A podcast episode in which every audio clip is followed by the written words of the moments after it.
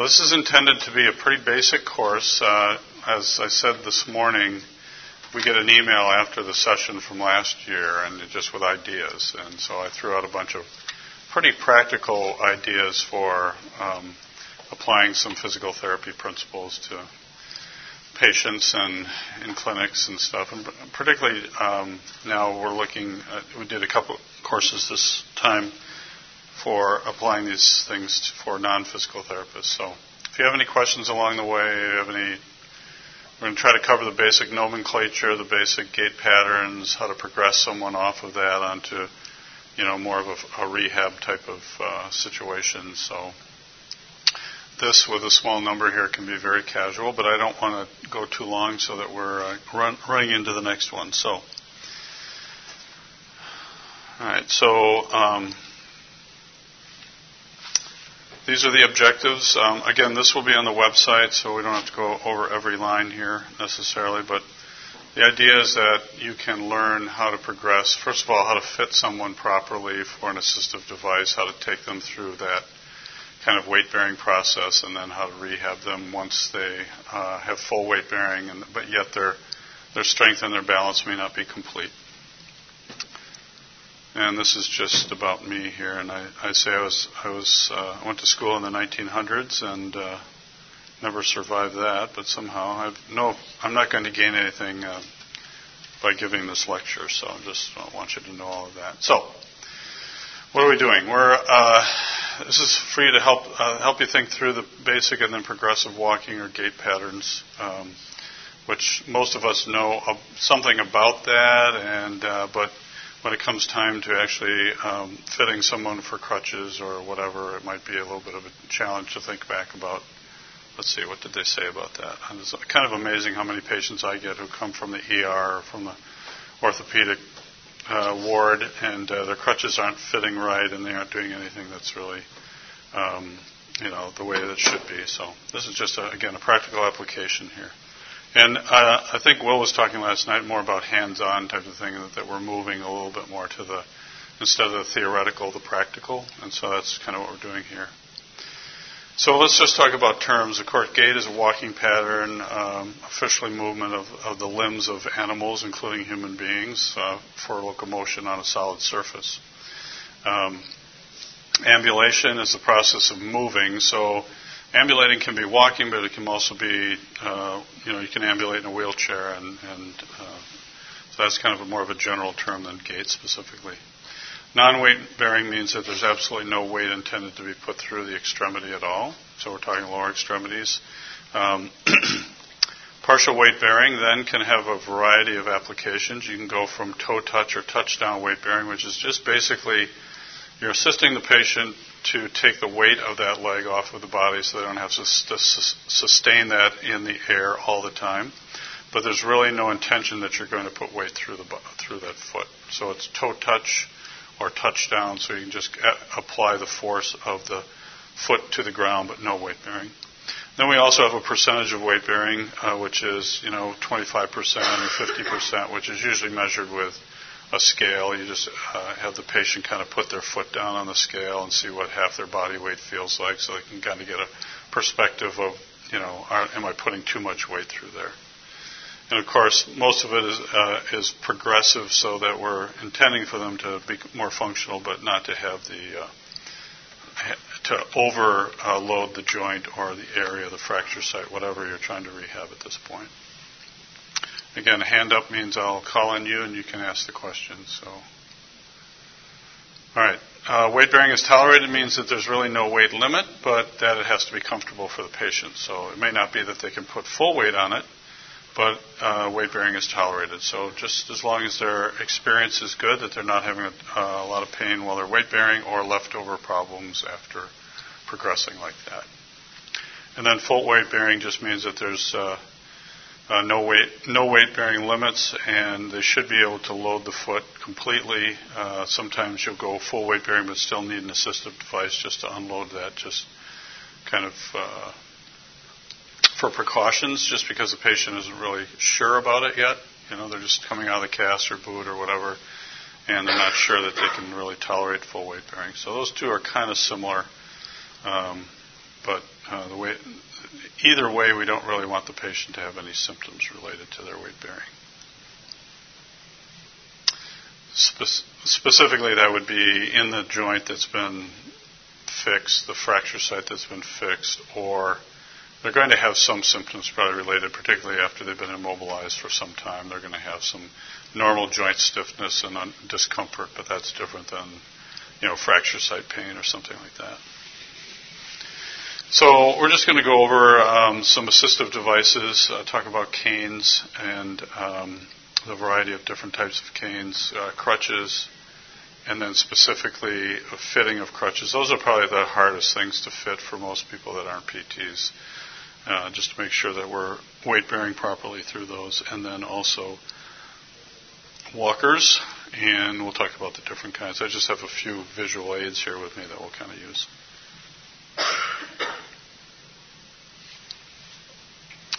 Okay, so uh, on the left is a rolling walker. You can have a variety of different types of walkers. Uh, this one obviously is for mobile patients. Sometimes the wheels are too mobile and they can't, they don't have the stability, so they need to have four regular uh, ends to the to the walker without wheels.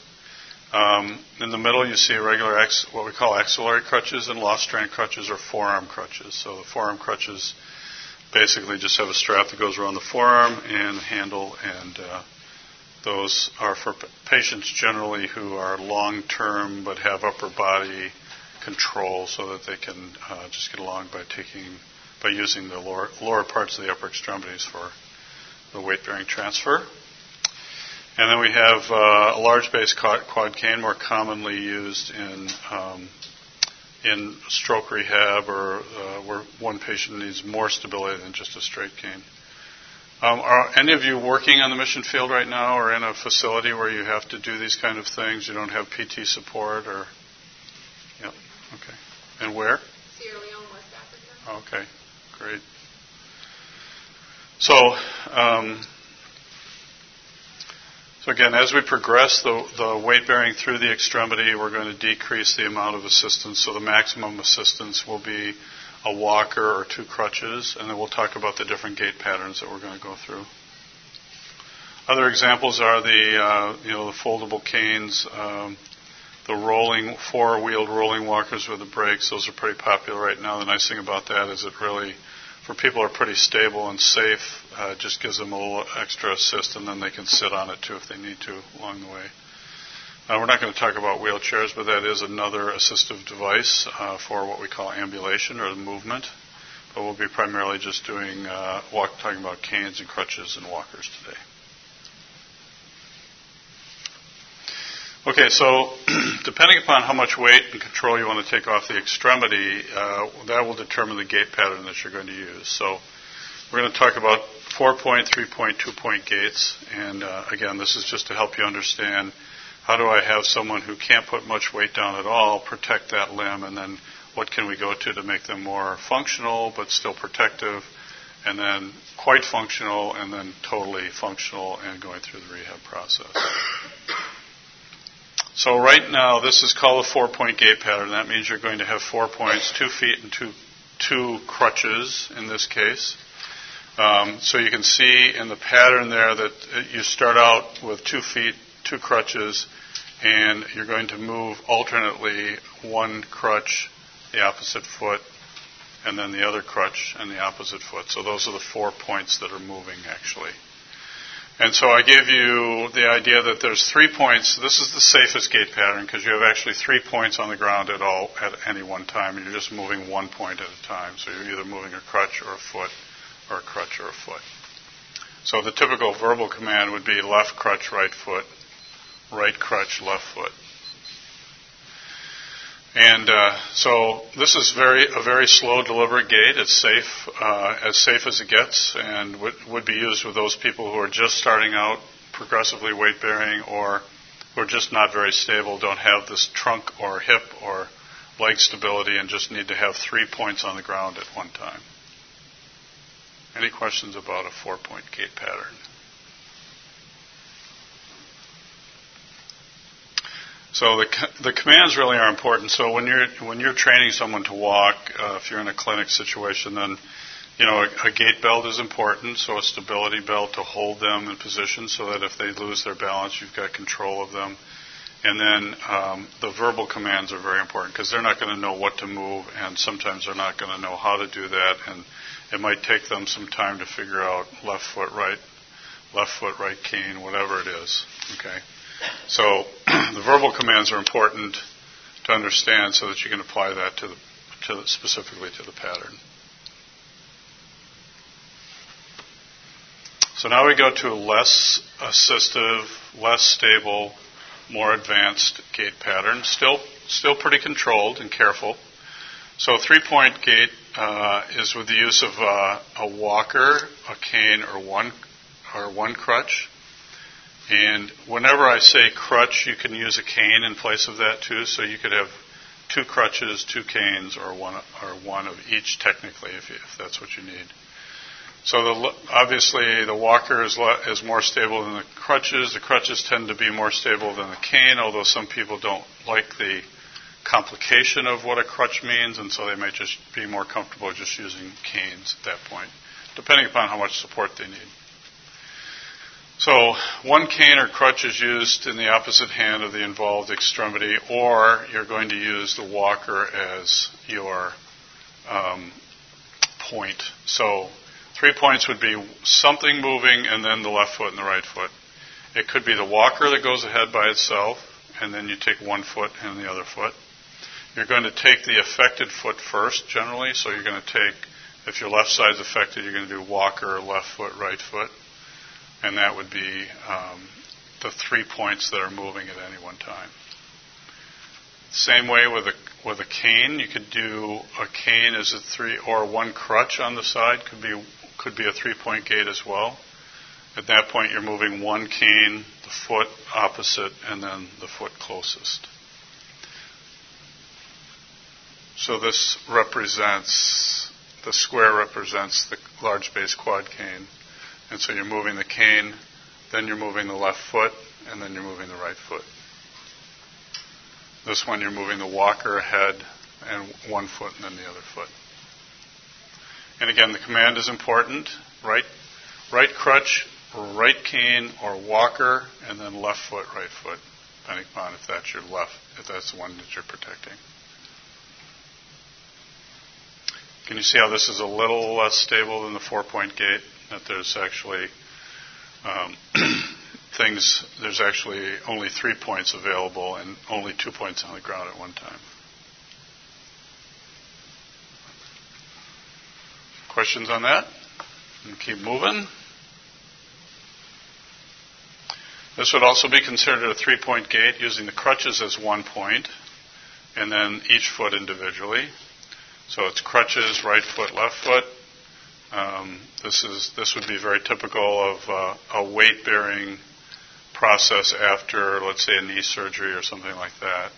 So you're going to do the crutches and then the affected side and then the non affected side so that the affected side is being protected between the crutches.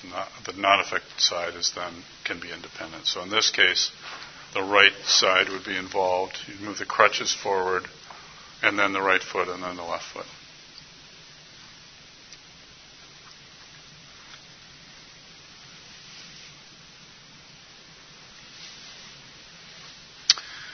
Now we can get down to two points. So this, there's a variety of different two-point gaits. Uh, so this would be uh, the crutches as one point and the and the feet as one point. So this is kind of a swing two gait type of pattern. So you start with th- uh, crutches and uh, uh, feet together. You bring the crutches forward, then you swing both feet forward. This is not used very often. It might be for someone with um, with CP or um, bilateral lower extremity weakness where they don't really have one leg that's better than another leg, so they kind of move both legs together. And yet they have enough stability to support themselves when they're moving the, the crutches along. This is another two point gait. Uh, so you have, you have just one foot and two crutches on the ground. So on the far end, you start that way, and then you're going to move both crutches forward, and then you're going to step through with a, a weight bearing foot, and then you come back to the starting position again.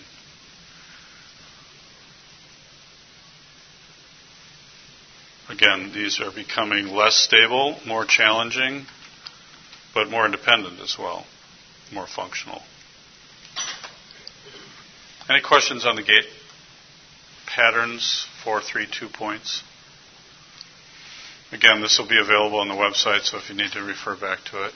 It's a progression of uh, maximum protection and safety to less protection and safety. So if we talk about uh, the walker fitting, now we're going to fit the devices. So basically, both the canes and the walkers are, the, are fitted the same way. And what you want the patient to do is stand with the assistive device, oh, stand with a normal posture and their arms at their, at resting at their sides, and then the hand rest should be at at the wrist on that side or on both sides if you're doing the walker. So that gives them uh, then the stability so that they have a about uh, between 15 and 30 degree angle at the elbows when they're using the, that device.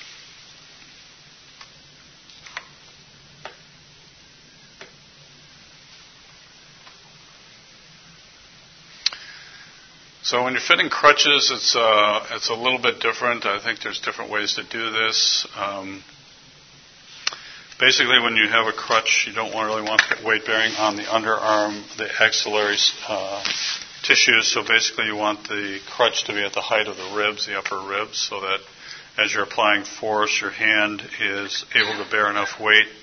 So again, 15 to 30 degrees here, and um, the uh, axillary pad should be below the axilla, probably just on the side of the ribs. So the way we do that is we kind of uh, start out. The, the biggest thing you don't you don't want the crutches too long, so that as they're swinging them through, they're getting them caught all the time. And so um, we put this. I put this diagram out. It's a general um, measurement of six inches out and then two inches forward. So somewhere out in the front, out in the front and to the sides is where you should measure it. And then at that point, it should be about three inches or three finger widths underneath between a relaxed arm. And so I should be able to get these are a little bit low for me, but I should be able to feel about three uh, finger widths below the uh, relaxed axilla down to the top of the crutch. And at that at that point, then they have the ability to put, and then the hand grip needs to be a place where you can get to get some good leverage on top of it again, probably 15 to 30 degrees at the elbow. And so as you're weight bearing through and, and, and leaning forward to weight bear, you're doing most of your weight bearing through your hands and not really through the axillary pads at all. The most common thing I see is they're too short. People don't measure them high enough. so the patient needs to be standing upright for any of those measurements, whether it be the cane at the uh, wrist or the axillary pads uh, when they're standing. Any questions on that? Okay. So when you go to now, you're going to be training these people, and in this case, we have let's say we have partial weight bearing on the cast. There's a walking cast there, but can't put full weight on it. Um, that obviously, when you can put a little bit of weight, the touchdown weight bearing or partial weight bearing onto the foot, there's a lot more control than when you can't. But in general, walking stairs and ramps, you're going to walk. Uh, you're going to go up with the good foot and down with the, with the bad foot, and you're going to use the crutches along with the bad foot. So just think up with the good, down with the bad, and the crutches go with the bad. So in the case on the left there, he would be standing on the step. He'd step up with the left foot, and then, or uh, the good foot, I should say, and then he might bring the other foot up and then the crutches, or bring those together up to the next level. Coming down, you're going to probably put, you're going to start by putting the crutches down to the next level. Follow that with the um, light, the non-weight bearing foot, and then allow yourself to go down with the control of the good foot.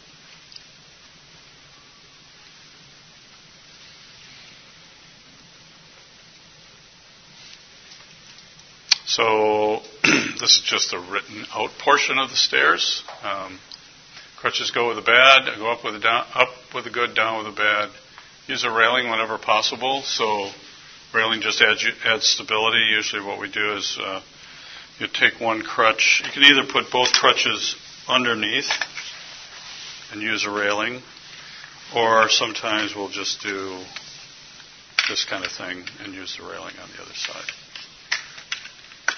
Always think of stability and safety when you can, so using a railing is helpful for that. Uh, ramps. So the only thing with ramps is that you need to, when you're going up, you just need to lean into the ramp, and when you're going down, you need to kind of decelerate yourself so you're not getting too fast down the ramp. You just kind of lean back a little bit. Usually nothing too tricky there. So I just put this in because some of you may be working with patients who have had strokes and have weakness on one side. And um, so this is just kind of some general guidelines of working with a, with a stroke patient. And again, this will all depend on their ability to. You certainly want them to be able to uh, to sit and do some functional things. And this is not intended to be all inclusive here, but it just gives you some ideas about it. So. Um, First thing you do, just want to do is assess that you've got active motion, enough strength in the leg to support some weight, um, and that they have some control over that, and that their knee is stable and not giving way. Um, so if you do find that uh, they have adequate strength to lift the leg and they can contract the muscles, and, they, and you can do some general assessment of their ability to use the leg, then you can begin with standing, holding onto a, a stable object with a counter or table type of thing. You can assess their weight bearing, their ability to weight bear through the foot, uh, whether they have assistance with the other hand, depending upon the stroke. Uh, they may or may not. Always use a gait belt um, so that you can assist them. And then I would just start with weight bearing, weight shifting onto the affected side. If you're not sure that they are able to bear weight through that, and then you're going to do eventually if you feel that they're stable enough and they can start to do some walking. If they don't have function on one hand, so you can't really use a walker, then you're going to use one of the large base quad canes or a cane of some sort or a crutch on the other side. And they're going to move that in, in basically a three point gait, so it's going to be the crutch or cane, the affected side, and then the non affected side.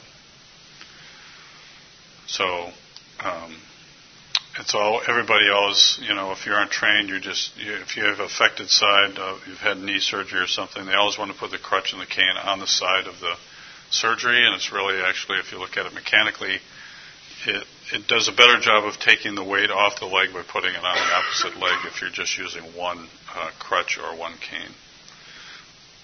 So that would be on the opposite of the affected side. And obviously with a stroke patient if they don't have function of their hand you can only have one option for that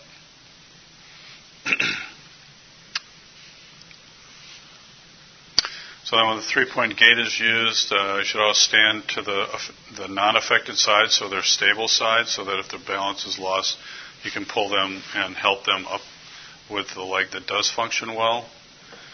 And uh, usually the uh, larger base gait uh, is used, so the larger base quad cane is helpful because it can stand on its own and it get, actually gives you more stability with that. So.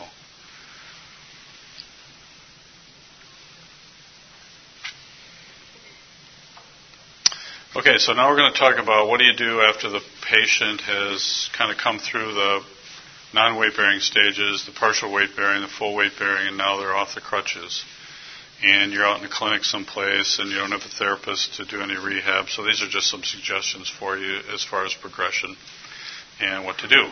So we're going to look at uh, uh, we're going to look at the gait. Uh, so proper weight bearing, weight shifting, including uh, strength and coordination, is important. So you can do some coordination activities if they're safe. If you have a facility where there's a bar along the wall or parallel bars where we can put up chairs with their seats facing the back, so you have the backs of the chairs to kind of use for balance. You can start uh, doing some drills where you work on um, walking in a straight line, walking sideways, forwards and backwards, up and down stairs, um, and progression of those. So we're going to look at that. Um, balance. So balance is important to be not only st- static balance, so that when you're just standing still, that you can balance on your foot Uh, so that's the beginning, and then you can also progress to uh, dynamic balance activities where you're, where you're moving and weight shifting and balancing in that way. Um, and then eventually running in coordination uh, progression that way in dynamic activities. So here are just a few suggestions on walking drills. Um, again, you may have somebody who's, who doesn't really have their coordination back or their balance back, but they're safe on their feet. So you can use one foot directly in front of another. You can do um, sidestepping over objects. We usually use like styrofoam cups or something, so if they miss it, no big deal. They're not going to hurt themselves, and you're not going to ruin anything that's valuable. Um, so you can work on coordination of sidestepping um, or forward stepping over objects, uh, walking sideways, and then there's this kind of carioca pattern, which is kind of walking and crossing your legs as you walk sideways. Backward walking is a good one. That's very functional. Because Yep. if you open the refrigerator door, you don't have to back. Sure. There's no dancing backward. Yep. So all those things that are, um, you know, required for normal activities. So the progression of this would just be that you'd start out slowly and carefully, and if they're successful, you just build uh, more distance or more speed, or um, lifting their legs higher or in different directions, that kind of thing. You can also advance with uh, having them carry something while they're going through the drill, so maybe dumbbells in their hands or something functional so they get used to that type of uh, different types of weights going through the body.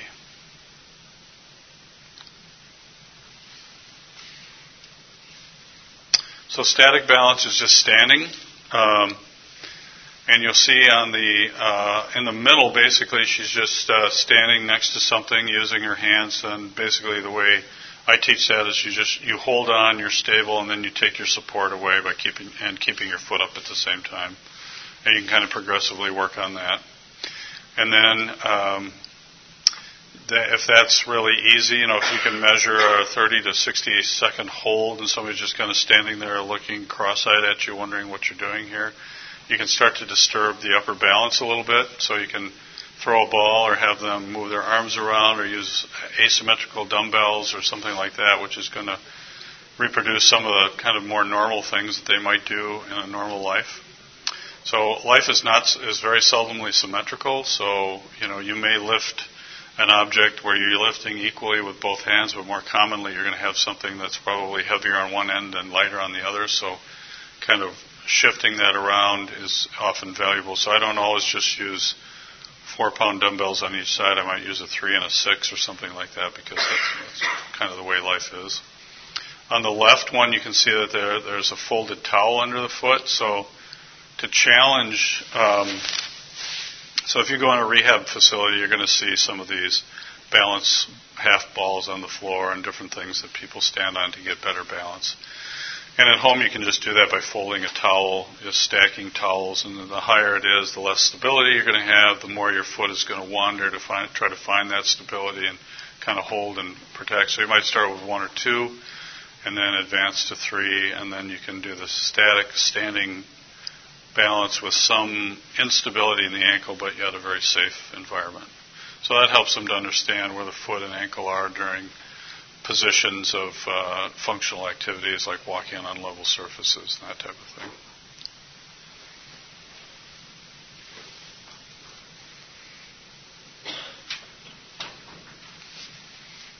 So next advanced stage would be what we call lunging. Lunging is just a step um, forward, sideways, backwards. Actually, there's a million different directions that you can technically move. So if we put a lunge matrix out here, you can see that you're standing in the middle of the matrix. You can go A as anterior, P as posterior.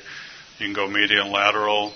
You can also go with a combination of any of those. You can divide that pi by less and less. And so there's really a lot of variety that you can add to that. So you might do an anterior lunge, a short step and back, and just see what their tolerance is for that or their balance is like. Um, and then if they're good, you just advance that. So if I go back here, you can see the second part there says advance as tolerated by increasing distance, speed, angle, loading, and reaching. So if I just do an anterior lunge and just take a step and I've only do two or three feet, that may be very safe and very easy and comfortable.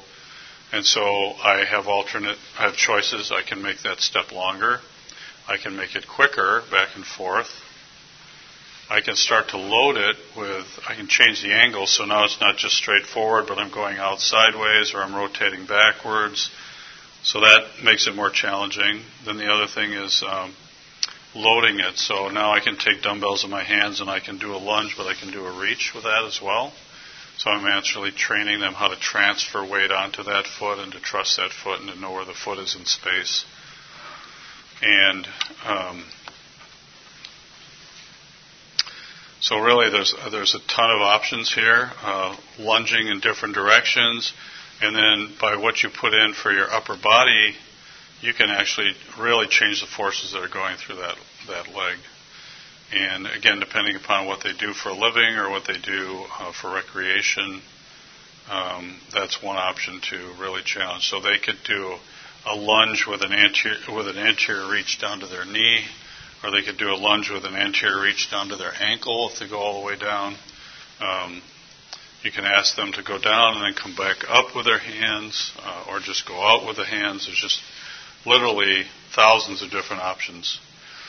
And what we're trying to do is reproduce functions. So we're trying to train them in the ability to handle whatever uh, life brings to them. And so once you get through a variety of different motions and activities, generally they're going to um, have success with that and be able to live their normal stuff. Um, this is another one, a balance. So this is dynamic uh, balance reach. And so the balance reach is um, basically standing on one foot. And then I'm going to just touch down with my foot in different positions. I'm going to reach all as far as I can. I may touch a chair. I may reach out to the side. I may reach across. The idea is that you're changing the mechanics and the body mechanics over that foot, trying to challenge that as you can. Any questions so far?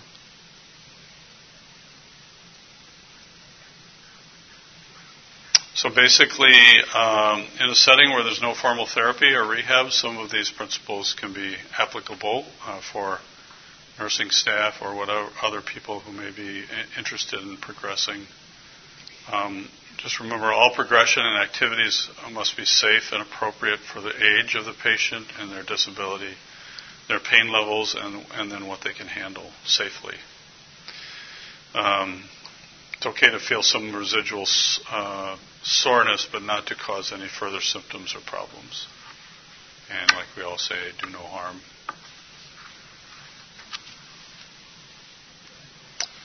So that's all I have. That was not, it's only about 40 minutes worth, but anybody have a question? Yes, Patty. I've seen a lot of people that have um, been in an accident of some sort, haven't really had their legs set properly so they end up with one leg shorter than the other, mm-hmm. and they've got a very bad gait. And I was wondering if there are any recommendations of, you know, one runner and one flip flop. I don't know. Yeah. Trying to equalize that more. How do you stabilize them better? Yeah, I, when it's very significant, um, which means an inch or more, probably, then you probably have to have an orthotic, and uh, you know, someone make or you just make up a shoe or you put enough in one shoe to make up a difference, you know, to give them at least something level. You might look at them as they're standing and just kind of look at the top of the pelvis and kind of see how far off they are.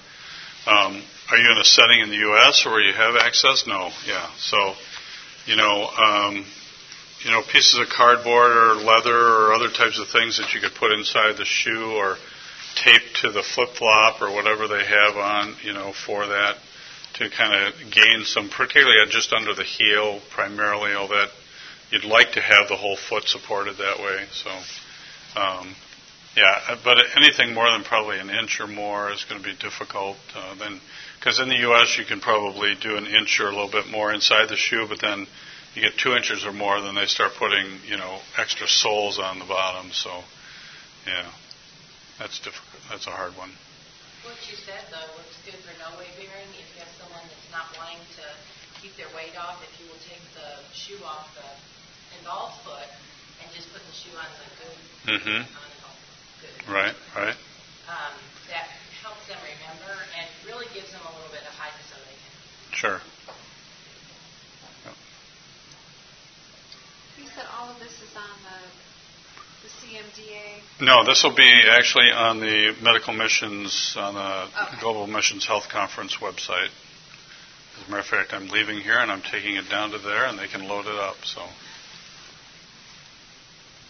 If you're in a setting that you would say wouldn't have a walker or crutches or anything, do you have any recommendations for makeshift? Stick, stick. Yeah, stick. Yeah, I live in the woods, you all. Sorry. Yeah, you just have to do whatever you've got and, you know, it's, And uh, just try to emulate a base like you would have. yep, and some sort of support. Um, again, that's where your creativity co- becomes challenged, but. You know, we've been uh, doing short-term trips where we take a lot of stuff with us, um, and so as a resource of some sort is always What you good. the most useful thing that you take with you that you dispense most often? Uh, probably wheelchairs, you know, because we really, there's almost always every year we have kids coming in who are 17 years old and they have CP and they've never walked and they can't sit up straight and their mom carries them in and she's been carrying them for 17 years and a wheelchair just completely changes that family's life. But so that's what we try to do. Yeah. I've seen walkers made out of PVC pipe too. hmm to transport. Well, Yeah. for Halloween, I, I see the little pictures and it would work, I guess, for open. Yeah. But that's something you can take. A suitcase is very light. You can take different pieces and cut them. So where do you where do you live or work? Uh, we just do short-term medical missions Okay. trips, but uh, with doctors, dentists, and, Uh-huh. and nurses, and but quite often the people that are coming to see the doctors are coming because you know they've broken their leg, but Right. they can afford to have it set, and Right. so now it's set improperly, and then we want to know what can be done, or they come because they've got pain in their body because their gait is very bad. Right. Yeah. Is there any kind of warehouse, uh, not, I, mean, I don't know the right word, not warehouse, but it's um, like resource in the United States where they would have extra supplies? Like, I just retired from Jefferson Community and Technical College, and I don't know what they did. We just, we had um, our accreditors coming, and we just got rid of all of our old crutches. I don't even know what we did with them. Mhm. But somebody could have used them. Well, We have that here in Louisville. What- We have it here in Louisville. but- Yeah, there are there are places that are Those wheelchairs for mobility, they just love it. So Even they'll take crutches Um, too. it's so- a medical supply place. It's in I just I have um,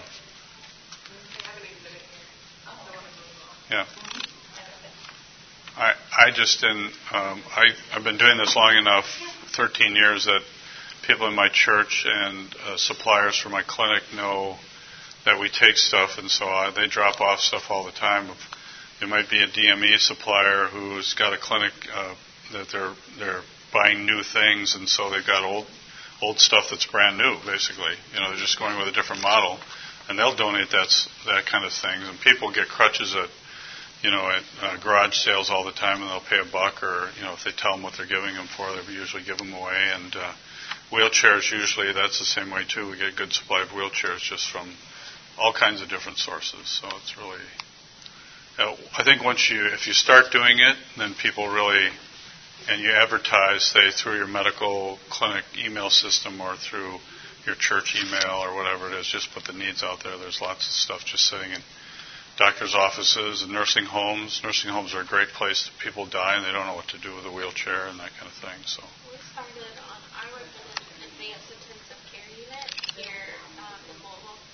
And one of the girls, she started taking all of our supplies, so all of our rooms that aren't isolation rooms, so there's not any contamination, we have to throw it all away because there was a big outbreak so a year ago. So we have to throw everything away. So we put very little supply in the room now, and um, PD where you have to get it. So when the rooms are empty, when the patient moves, they all, it all has to be thrown away. So instead of throwing it away, now we put it in a plastic, big, huge container. And she takes it to the medical supplies. Yeah. Instead of the hospital throwing it away. okay, thanks for coming.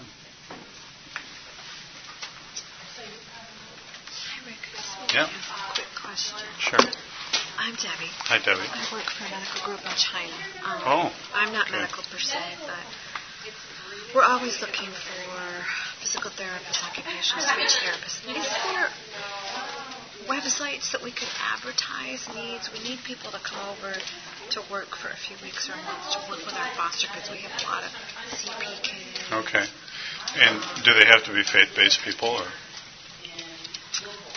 Um, because you know we have national organizations and state organizations that you could probably advertise through. Um, the Wisconsin, oh well, the American Physical Therapy Association probably has, uh, I think, some stuff on their websites for that. I don't know. Yeah, that's that's the question. Is you know, the do, American Physical Therapy Association. yeah, that's out of Probably they would like them to be faith-based. Uh-huh. Well, you could. But- I don't know if they'd advertise for you, but you could. You could. Uh, you could say you're faith-based, so people, you know, have that understanding, and they're not going to. Whether they will advertise, I think they will.